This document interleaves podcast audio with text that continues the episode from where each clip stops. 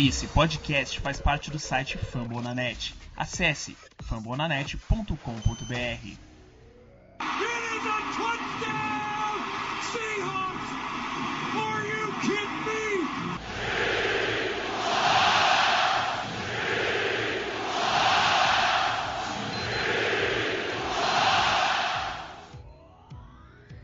Fala galera do Tio Fim Brasil, estamos aqui para mais um podcast nessa semana decepcionante, frustrante e a palavra do dia imperdoável, a derrota para o 49ers.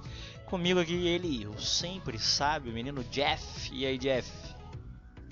Fala rapaziada do Tio Fim Brasil, a gente está aí mais uma vez nesse podcast já tradicional para falar sobre essa partida do último domingo.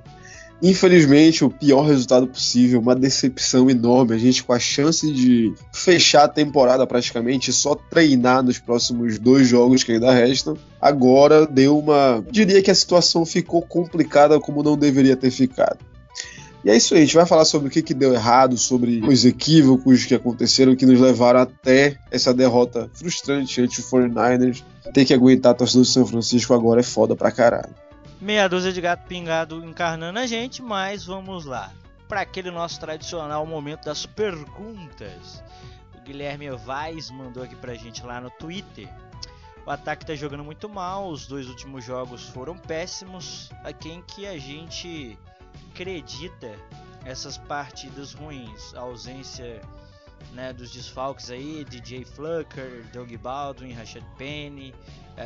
o plano de jogo, o mau desempenho do Wilson, os técnicos, o que deu pra ver aí, Jeff, que foi o problema de Seattle?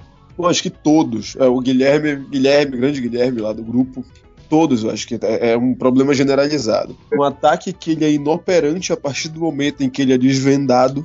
Isso é uma coisa que está acontecendo no Seattle, está se tornando uma equipe muito unidimensional, apesar de que grandes partes dos jogos que a gente vence é por mérito de um jogo aéreo, de uma bola achada ali do Russell Wilson. Foi assim contra a Carolina, foi assim contra Dallas Cowboys lá na semana 3.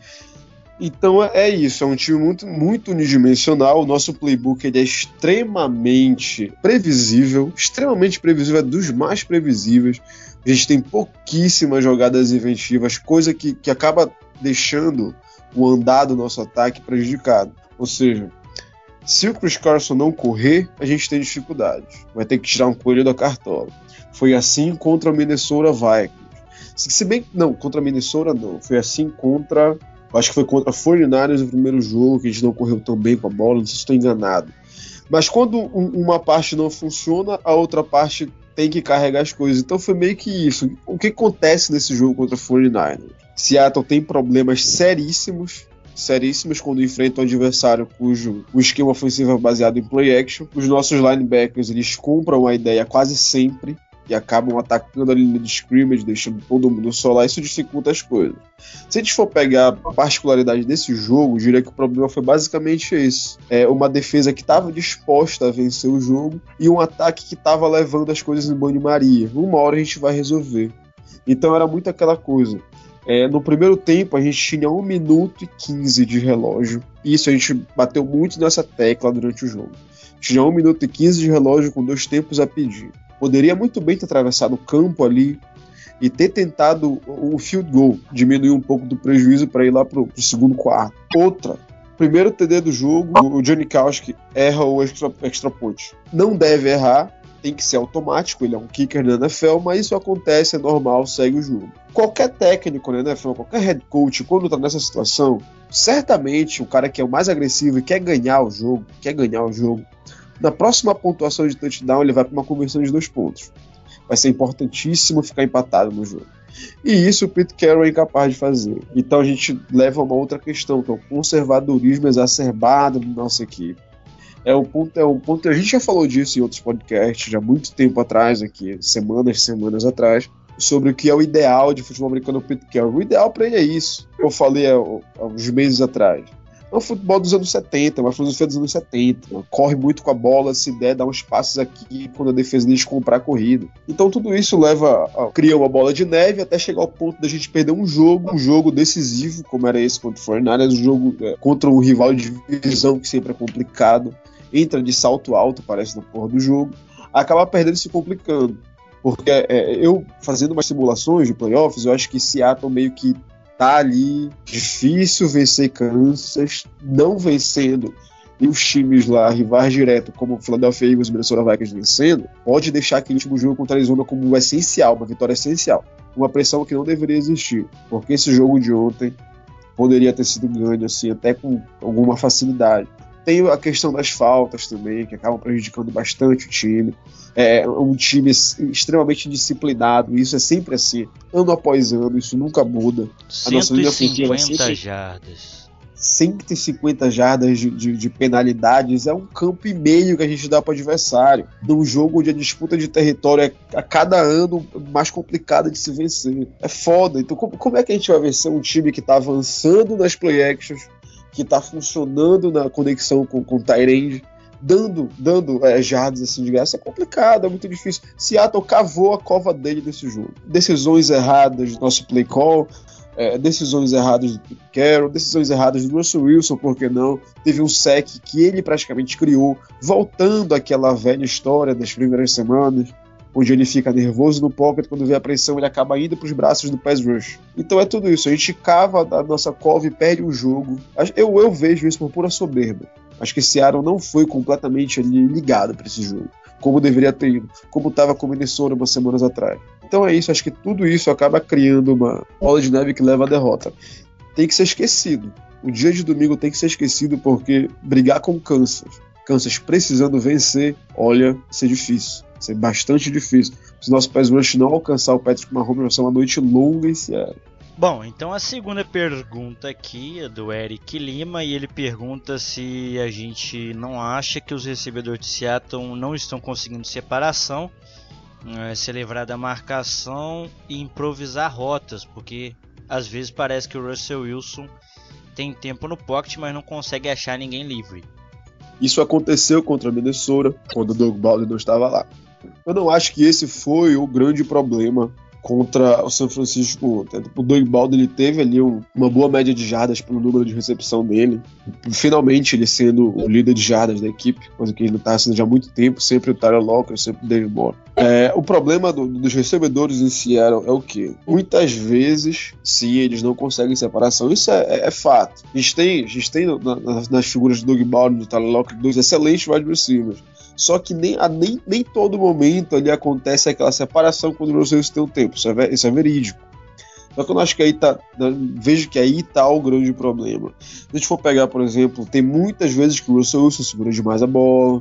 Isso acontece demais. Ontem, uma chamada aqui em questão, um exemplo aqui em questão. Lá no...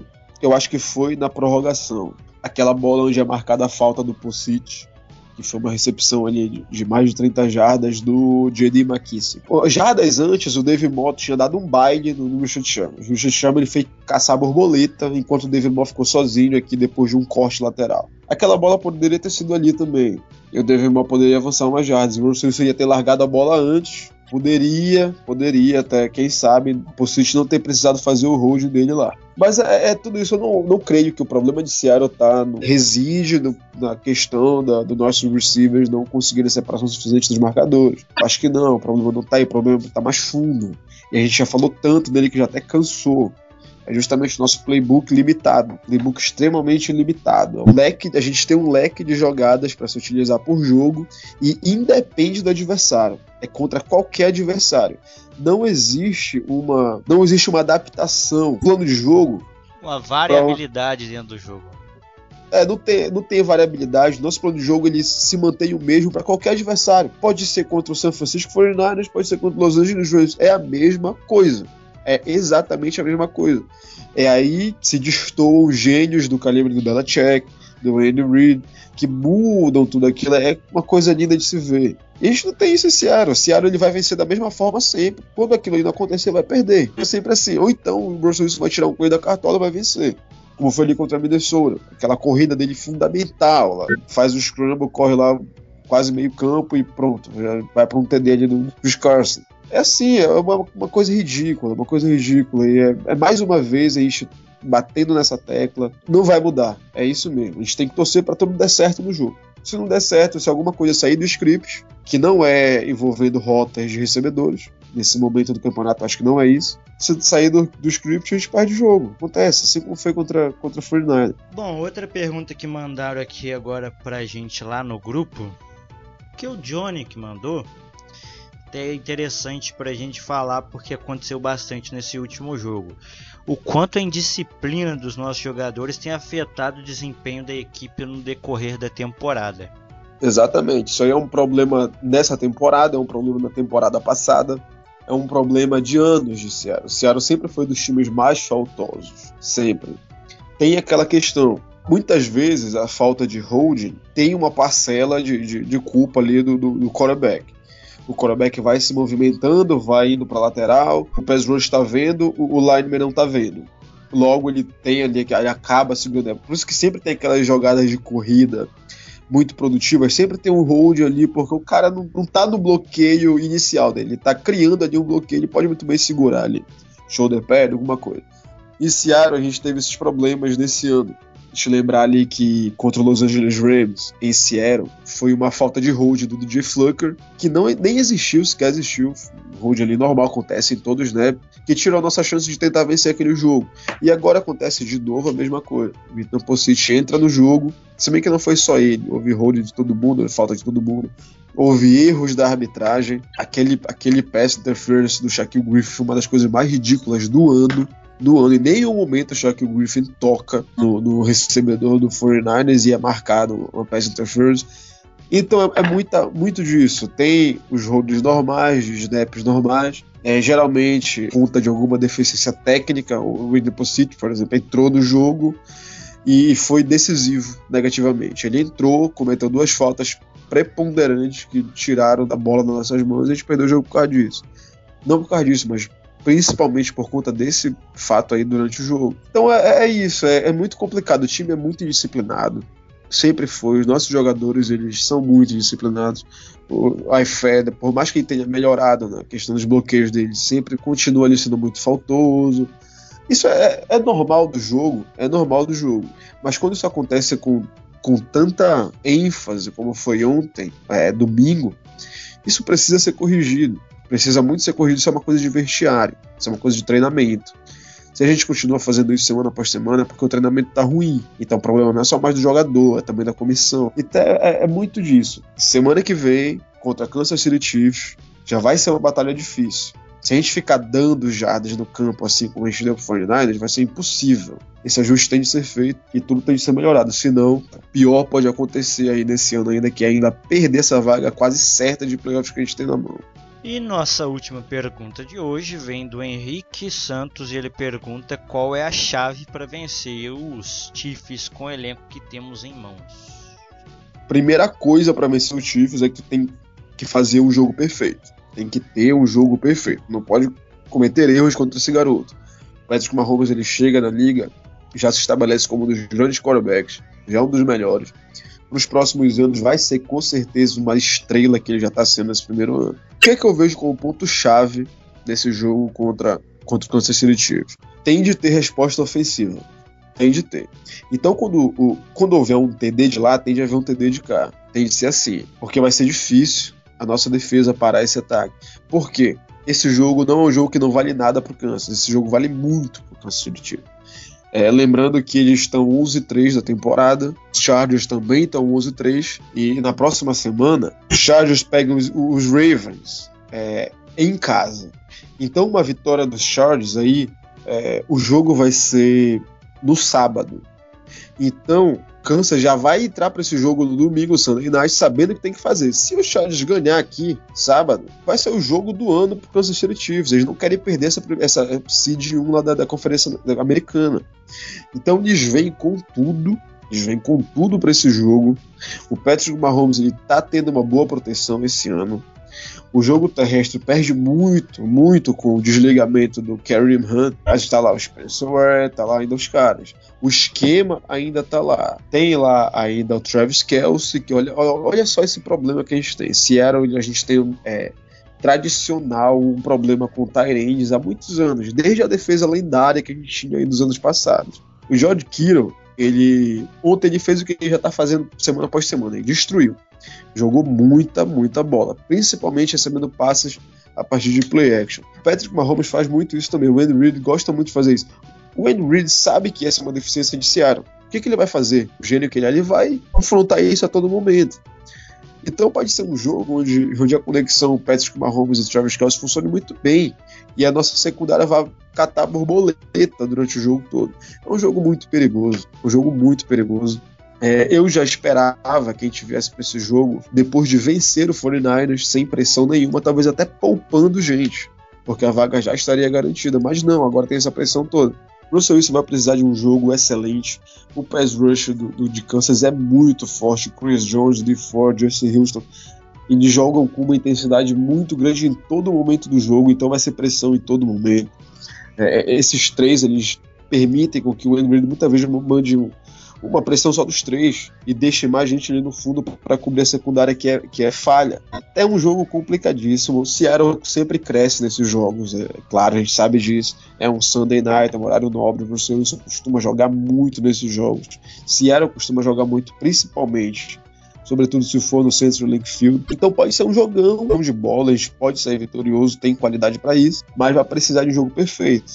Vai precisar que o nosso pass rush mantenha o Patrick Mahomes desconfortável no pocket. A gente vai precisar que a nossa secundária mantenha ali Tyreek Hill, Travis Kelce na caixinha, o que é muito, muito complicado. Então tem que ter um jogo perfeito, é uma equipe que tem uma parte ofensiva fortíssima, das melhores da liga.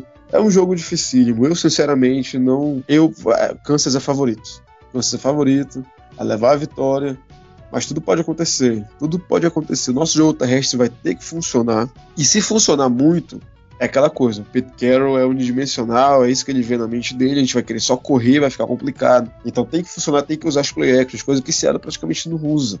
Tem que colocar o Russell para correr, coisa que não aconteceu no jogo de ontem quase. Jogo de domingo, quer dizer. Então a gente vai precisar de inventividade e coragem, antes de tudo. Coragem. Porque o Pete Carroll tem se demonstrado nesses últimos tempos, esse ano, é uma covardia tremenda. Covardia contra o Kansas City Chiefs não vence ali. Tem que ter inventividade, criatividade, tem que criar um plano de jogo que vá anular o que o Andy Reid vem trazer para Seattle. A gente vai precisar muito disso. Outro jogo como contra o 49ers, essa é garantia de um carro passado. A gente não vai nem anotar a placa. Então é isso. É o jogo do ano para Seattle, é o jogo do ano para Kansas City Chiefs também. Acho que pode definir o futuro dos dois. É uma batalha de playoff, quase. É um jogo de playoff. O jogo tem todo ingrediente de um jogo de playoff. Então é isso. É um jogo dificílimo. As chaves são essas. Manter o Patrick Mahomes fora de campo, controlar o relógio e pontuar. Tem que pontuar. É interessante que em todo drive tenha uma pontuação. Sinceramente, eu não vejo isso acontecendo em Seattle. Mas essas chaves são basicamente essas.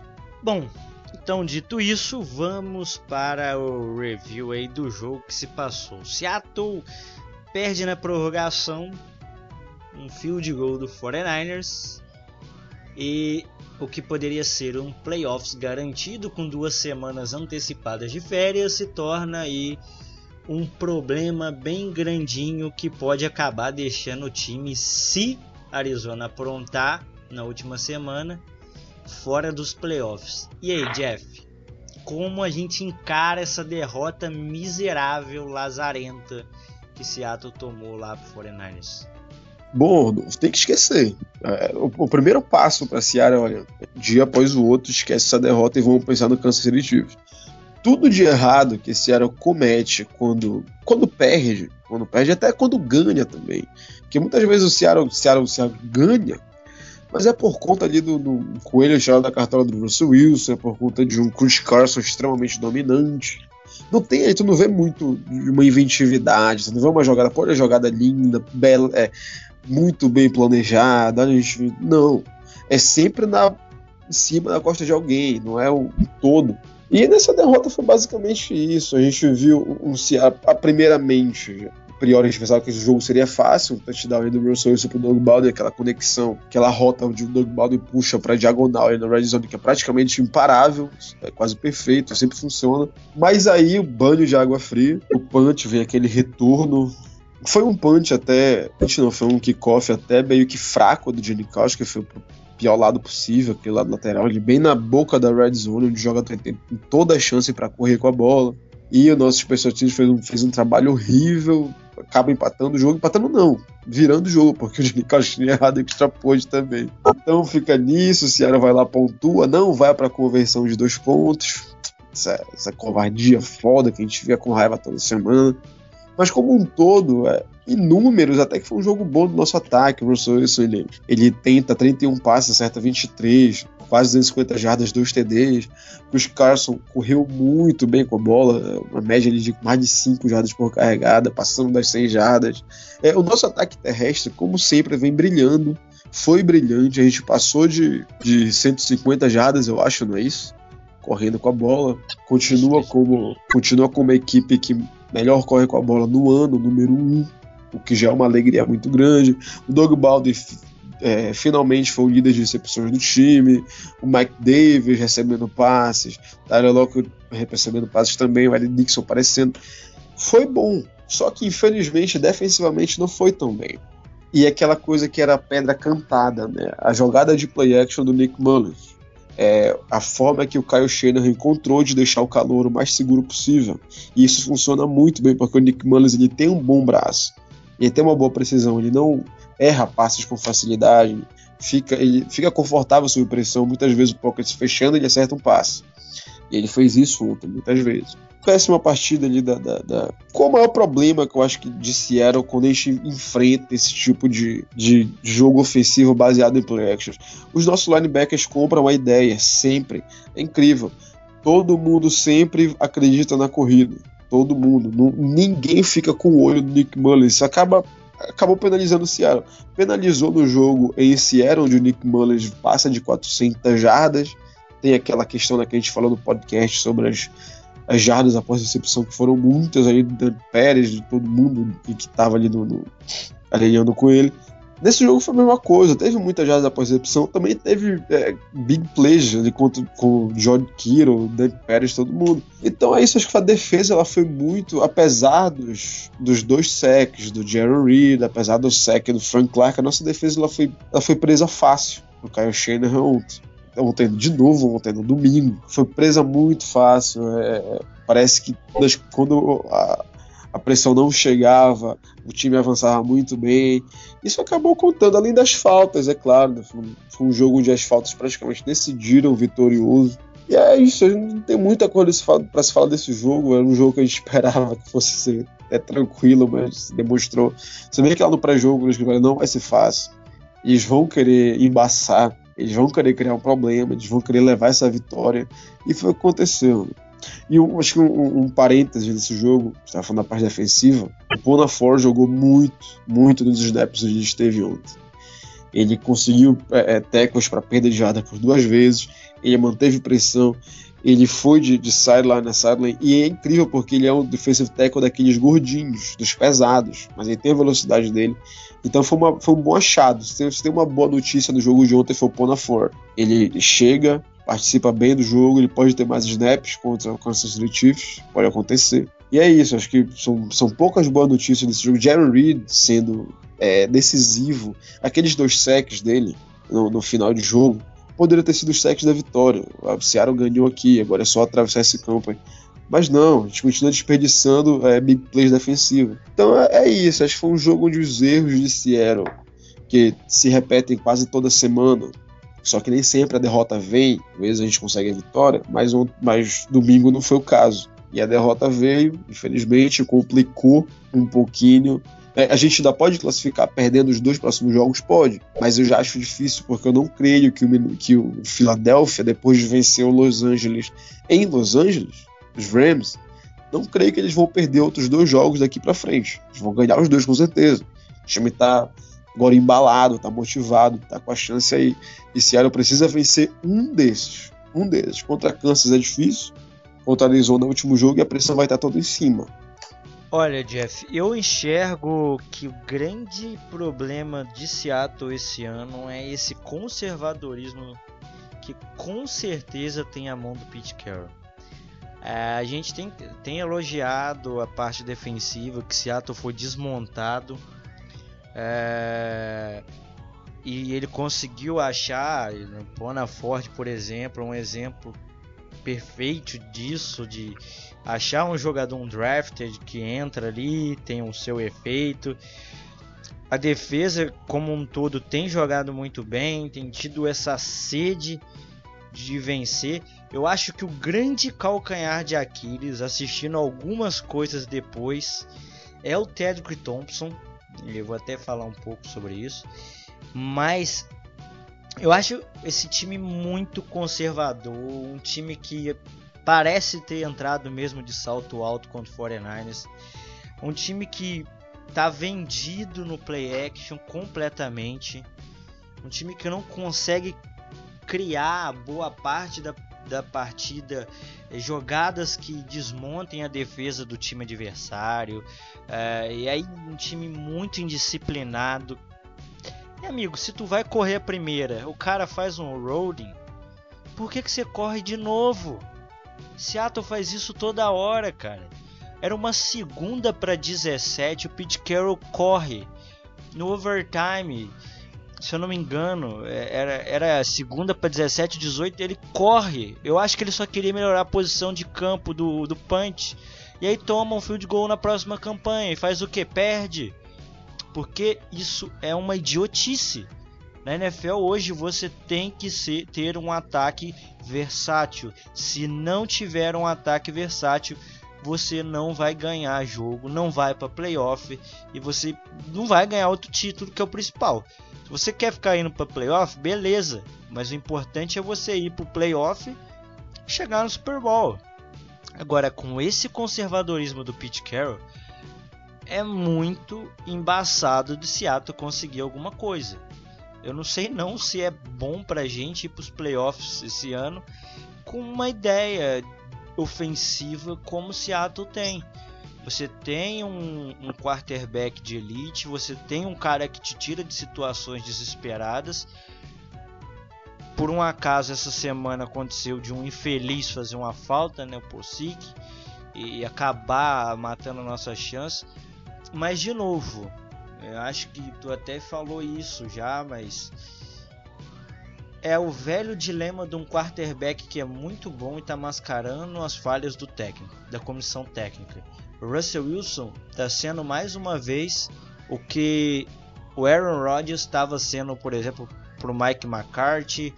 Outros nomes vão sendo aí para outros técnicos por muito tempo. Porque, cara, Seattle é muito bom defensivamente. A gente vai precisar de algumas peças aí para a próxima temporada. A gente tem dinheiro para isso, a gente já falou isso no podcast passado. Eu vejo o Tedric Thompson como, cara, não dá.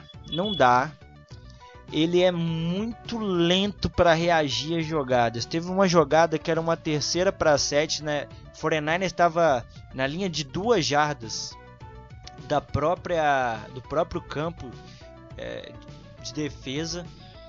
E os caras, 3ª para 7, manda uma blitz de corner,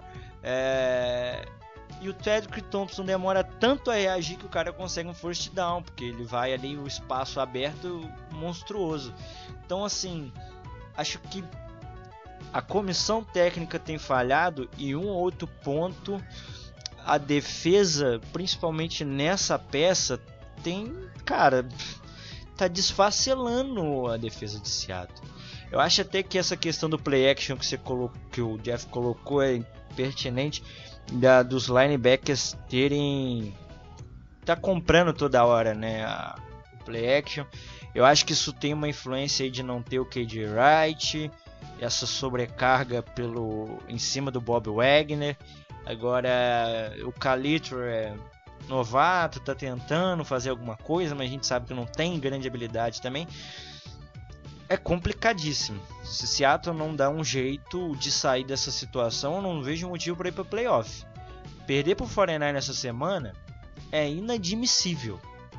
Foi inadmissível. Bote a culpa no que quiser. Jeff já até falou isso também. Pô, a gente erra um extra point e qualquer técnico normal da NFL, beleza, errei um extra point, vou chamar uma jogada aqui, tentar converter 2 pontos, uma forma ou de outra. Eu não posso ficar aqui com 1 ponto atrás e achar, ou 1 ponto à frente e achar que isso tá bom.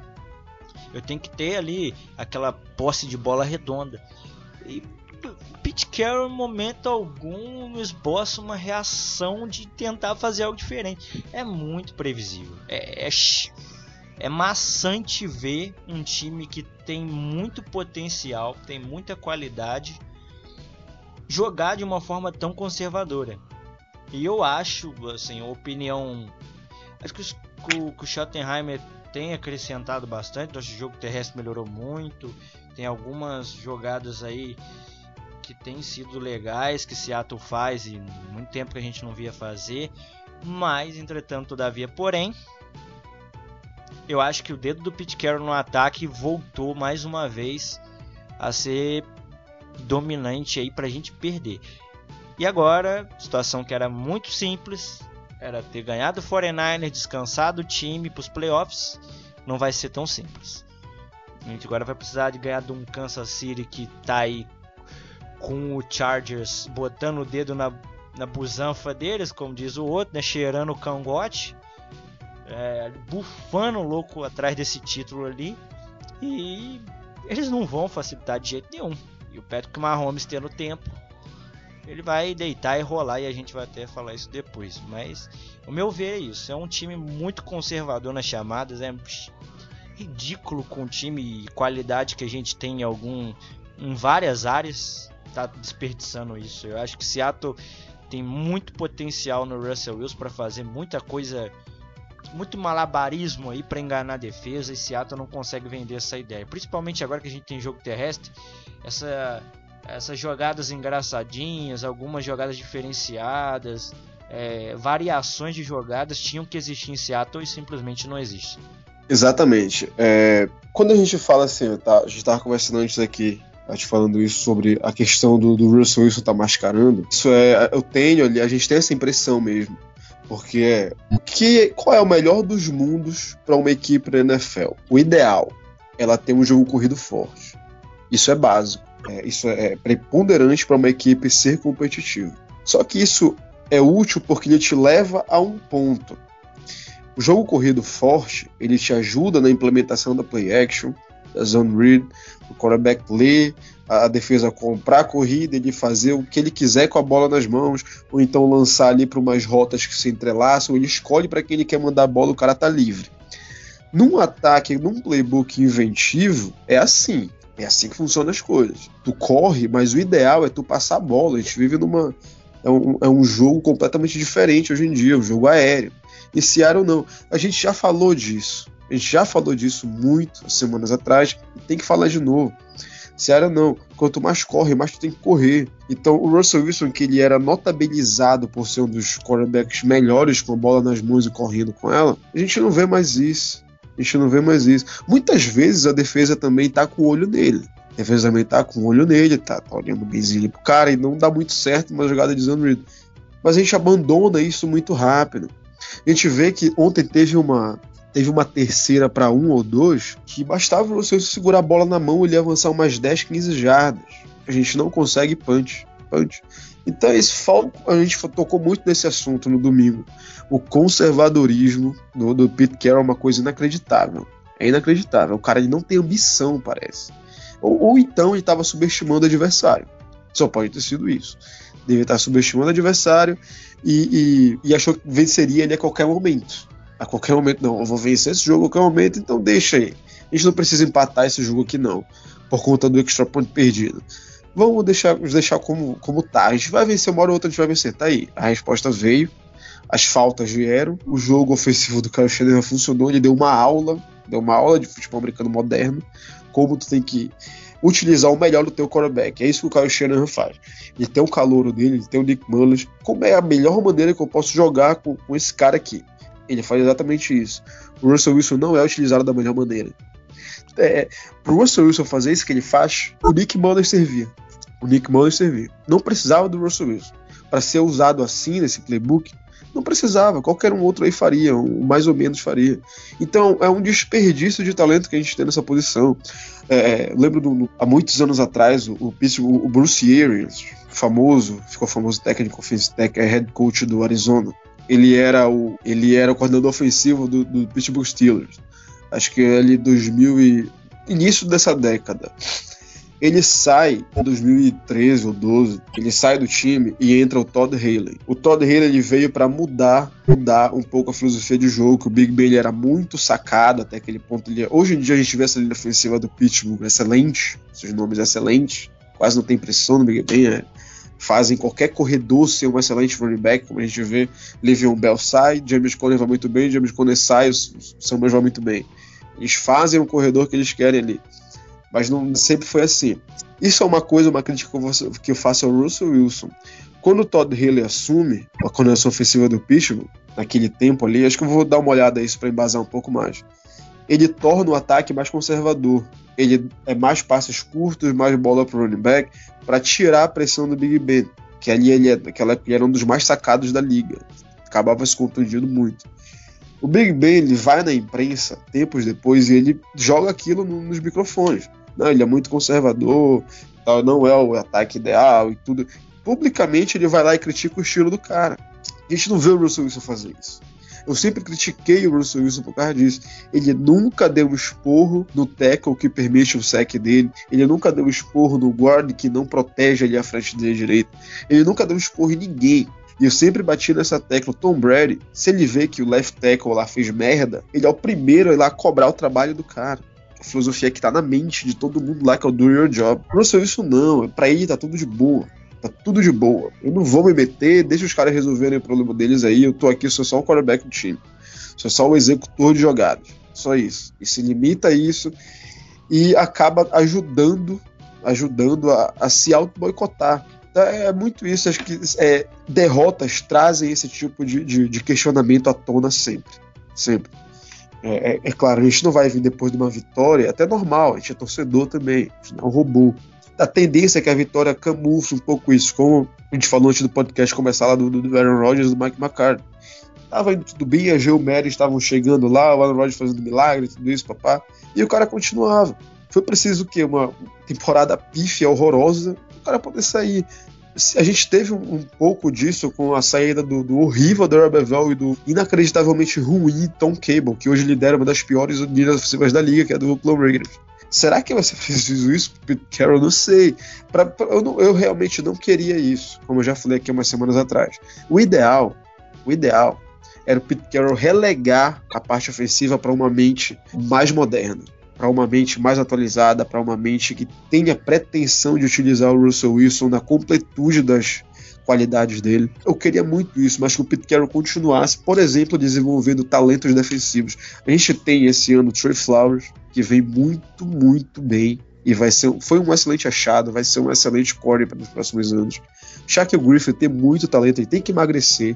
Ele mostra que tem talento. Aquela jogada dele ontem que foi marcada uma interferência, não foi interferência, foi uma jogada linda dele, só que o juiz ali viu, então não poderia fazer nada. Bradley McDougall, olha, uma coisa agora que eu lembrei, o Bradley McDougall ontem ele sai do jogo e o jogo muda. Ele era o cara dos tackles ali na linha de screamer, ele era o cara dos passes defendidos, ele vinha jogando muito bem, mas quando ele sai o jogo muda, então tem também isso que ajudou ali aquela derrota. Poona Ford, Jeremy Reed se desenvolvendo esse ano ainda mais do que foi no ano passado em relação à onda de calor, Frank Clark se estabelecendo, o Ness Jones a gente não sabe até hoje, teve até um princípio de intriga, né, do Nazir Jones, a gente não sabe o que acontece com esse rapaz, porque tem talento, mas não joga. Então simplesmente perguntaram se ele tinha xingado a mãe do Pete Carroll, que não é possível, todo jogo ele entra e vai bem, e o cara tá sempre ali, health is trash. Pois é, acho que o Pete Carroll ou é isso, ou ele deve ser apaixonado pelo Shamar Stephen, que também é um bom jogador, mas não justifica relegar o Nazir Jones assim, a escanteio. Então é isso, defensivamente, Seattle sempre tem uma defesa forte nas mãos do Pete Carroll. É digno de elogios, isso é digno de nota, ele é uma mente defensiva brilhante, mas ele prejudica demais o nosso ataque, prejudica demais. A gente vê isso nesse conservadorismo louco que a gente tem. Eu fiquei puto quando a gente não tentou uma conversão de 2 pontos. Pra que ficar 1 ponto atrás, meu Deus? Pra que? Vai servir pra que ficar 1 ponto atrás, 2 pontos atrás? Agora que era a hora dele, a gente vê o Sean McVay jogando, Doug Peterson jogando, esses caras são agressivos. Não, a gente vai empatar porque o jogo é importante. É aquela coisa, parece que a qualquer momento a gente poderia vencer o jogo. Então a gente entrou de salto alto, essa que é a verdade. A gente entrou de salto alto, achou que ia ganhar. E o 49ers mostrou que o jogo, a partir do apito inicial, cada jogo é um jogo. Por isso que eu digo que a nossa ida aos playoffs, apesar de alta probabilidade ainda, ela está um pouco ameaçada. Hein? Não é certeza a gente vencer Kansas e também não é certeza a gente vencer Arizona. Vai que eles querem, por bora prejudicar que o nosso rival de divisão, bora jogar muito. A gente vai, comete muita falta, o play action lá funciona, o Pete Carroll correndo com a bola, a gente perde a ida para os playoffs. Imagina o desastre que isso não seria. Cabeças até poderiam rolar, né? Quem sabe. Extremamente complicado. Então, para a gente dar sequência aqui, vamos falar desse jogo aí contra o Kansas City Chiefs. Vai ser um Sunday Night Football e nós iremos jogar em casa. Perspectiva de vitórias bem baixa, né, Jeff? Olha, sinceramente, sim. Sinceramente, sim. A não ser que Seattle faça um jogo como fez contra o Philadelphia Eagles ano passado, que veio para Seattle voando e a gente foi lá e venceu. Pode acontecer, pode, mas a priori o Kansas é muito favorito, principalmente por conta do matchup ruim, que é o Travis Kelce contra a nossa secundária, que é o Travis Kelce contra o nosso grupo de linebackers, que não é do bom lá marcador homem a homem, sendo que o Bob Wagner nem sempre fica alinhado para marcar individualmente alguém. Infelizmente, né? Porque ele é muito bom nisso. Então, infelizmente, é aquela coisa da compra da play action. Ele sempre tá indo pra linha de scrimmage. O KJ Wright pode ser que volte. Se o DJ Flucker voltar, eu fico um pouco mais otimista. Se o Aaron Pocic jogar, eu fico mais pessimista ainda. A gente tem ali o Chris Carson, que tá simplesmente doutrinando esse ano. Doutrinando. Guardo as minhas esperanças no Chris Carson, no nosso Wilson, o Frank Clark é uma incógnita, porque tem dia que ele consegue pressões constantes, tem dia que ele não consegue. Apesar do sec dele ontem, ele pressionou muito pouco o Nick Mullins. O McGlinchey, ele deu meio que uma aulazinha. As chances são poucas, como a gente já disse, o Kansas precisa dessa vitória, precisa muito. Infelizmente, o futebol americano não é o futebol, onde se defende e aproveita o contra-ataque. Eles vêm para agredir. A gente vai ter que responder. Se eles fazem 7-0, o conservadorismo do Pete Carroll não vai levar a gente a lugar nenhum. A gente vai ter que ser agressivo para empatar o jogo, porque em 2, 3 posses, o Patrick Mahomes pode decidir a partida. Acabou. Aqui acabou, já é garbage time. Então é isso. Vai ser um jogaço, é o jogo da semana, provavelmente. Essa derrota de Seattle, ela faz com que esse jogo cresça ainda mais. Agora, Seattle também precisa vencer. E seria engraçado, né? Esse jogo contra o Kansas City Chiefs, ele pode ter um efeito como se Seattle fosse para uma bye week antes dos playoffs. É tipo assim, vai jogar os times que jogam direto de division, né, que vão para bye, lá, melhores campanhas, pode ter esse efeito. Seattle vencendo o Kansas City Chiefs, descansa, não joga ninguém contra o Arizona. Vai para o wildcard descansado. Então é isso, a gente não vai precisar do último jogo. Isso é raro de acontecer nos últimos anos em Seattle. Sempre no último jogo a gente precisava ganhar. Então tem essa importância também. Já chega descansado, seja para enfrentar o Dallas, seja para enfrentar Chicago Bears em Chicago. É complicadíssima a situação. Então é isso, eu não vejo. Eu vou ser pessimista aqui, porque sempre que eu sou pessimista, o Seattle vai lá e cala a boca. Então a gente vai perder esse jogo. O Patrick Mahomes vai passar o carro, ele vai lançar para mais lá os 3, 4 TDs que ele está lançando esse ano todo. O Travis Kelce vai doutrinar. O George Kittle, que já fez muita coisa contra a Seattle nos 2 jogos, o Travis Kelce pode fazer o mesmo também. O Tyreek Hill pode deitar numa secundária. É isso.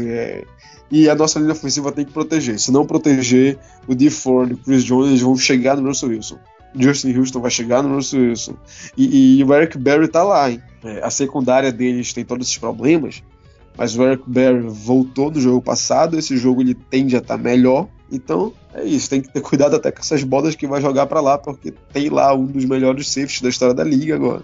É isso, eu acho um jogo extremamente difícil, vai ser o jogo da semana, espero que a gente tenha muita sorte, mas vai ser uma batalha, Se eu for chutar aqui alguma coisa, o jogo que vai decidir a nossa ida para os playoffs vai ser contra a Arizona, porque eu não acredito numa vitória contra o Kansas City Chiefs, não.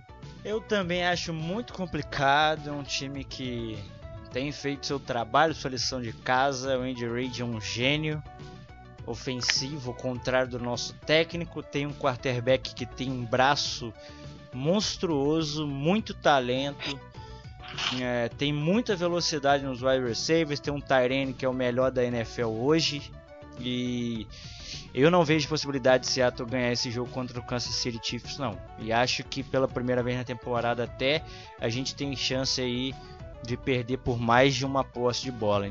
É um jogo muito complicado. As variáveis não estão nenhumas ao nosso favor. Teria que ser o jogo perfeito do ataque e da defesa para a gente conseguir isso aí. Bom, a gente torce para que dê certo, mas eu acho bem complicado, sendo realista, que Seattle consiga alguma coisa. Realmente Kansas City Chiefs, eles tiveram problemas agora com... Eles tiveram problemas contra os Chargers, perderam na última semana. Até isso também meio que atrapalha a gente, eles vêm mais mordidos. Na semana anterior, eles venceram os Ravens ali na Bacia das Almas, diferença de um field goal apenas, sendo punidos pelo Lamar Jackson, que hoje em dia ele tá fazendo um negócio aí que é incrível, mas que eu não entro nesse hype, tem prazo de validade. Infelizmente, se ele não aprender a passar a bola, ele não vai durar quase nada na NFL. Mas é uma equipe que também vem ali... teve problemas com o Raiders no início do mês. Eles vencem os Raiders, mas tem uns probleminhas ali ofensivos.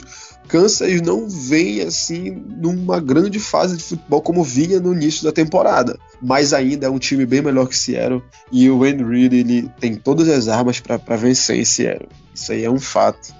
A gente torce para que... A gente vai torcer pro nosso time, claro, vai ficar puto, é óbvio. Óbvio que a gente vai ficar puto, a gente vai se aborrecer muito nesse jogo. Eu tenho certeza absoluta, seja com o Pete Carroll, seja com o Brian Schottenheimer, seja com alguma falta de alguém, seja com alguém que não protegeu. A gente vai se aborrecer. Isso aí é óbvio. Mais certo que 1 + 1 = 2. Mas vamos torcer para a vitória vir, apesar dela ser bem complicada. Acho que ela não vem, não. É isso aí, galera. Vamos ficando por aqui com mais um podcast. Aquele forte abraço. Não deixem de nos seguir nas redes sociais. E nos sigam aí, Go Hawks. É isso aí, rapaziada. Assim a gente termina esse podcast aqui, que foi meio que pesado, né? Como disse o Rodolfo, em off. Podcast sempre depois de derrota. A página do Tio Fim Brasil, ela é ácida. É complicado. Se o Pete Carroll pudesse censurar páginas do mundo, ele censuraria a nossa, que a nossa bicho pega. A gente fica muito puto. Mas é isso, até a próxima semana, tenha uma boa semana, um bom final de semana, e que a gente no próximo podcast venha mais alegre, passando a mão na cabeça de todo mundo, elogiando todo mundo, que a vitória venha e a vaga para playoff carimbada, apesar de ser muito difícil. É isso aí, rapaziada, curtem, ouçam, compartilhem, sigam a gente nas redes sociais e falou, Go Hawks! Esse podcast faz parte do site Fambonanet. Acesse fambonanet.com.br.